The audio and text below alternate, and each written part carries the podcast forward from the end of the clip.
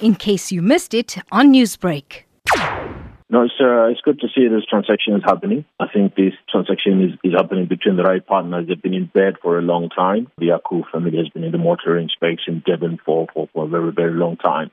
And I think uh, Barloworld did made the right decision by partnering with them in the first place. And um, I think um, the realization of wealth being created here and going forward for his family is a sign of uh, the risk they've taken over the years.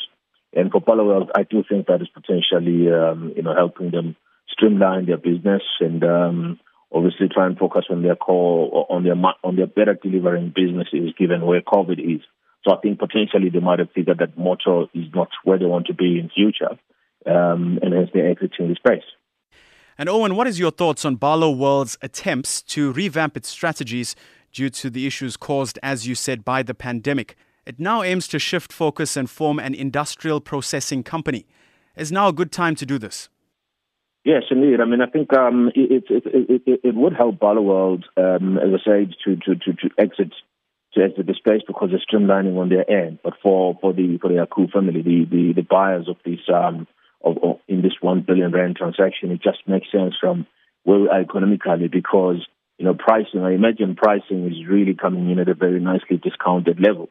Um, and they have got a long-term view of the business, so it actually makes absolute sense for them to do the transaction. And towards the end of last year, we saw domestic vehicle sales dropping quite drastically. So, what sort of an impact will this move by Barloworld now have on the industry? Do you think it'll be negative in any way? No, look, I don't. I don't think so. I don't think so. I mean, life goes on really after this uh, this this this, this uh, um, pandemic that we're seeing at the moment. I believe that things will normalize at some point unless people start to change totally how they view uh, the ownership of cars in the country. We still have good roads, and I think uh, people enjoy driving. We don't have great public transport, so people will always be forced to own their own car when they can afford it. So I do think that um, you know there's a transaction that it happen because Big Brother Barloworld is streamlining, as I've mentioned a few times already on this interview.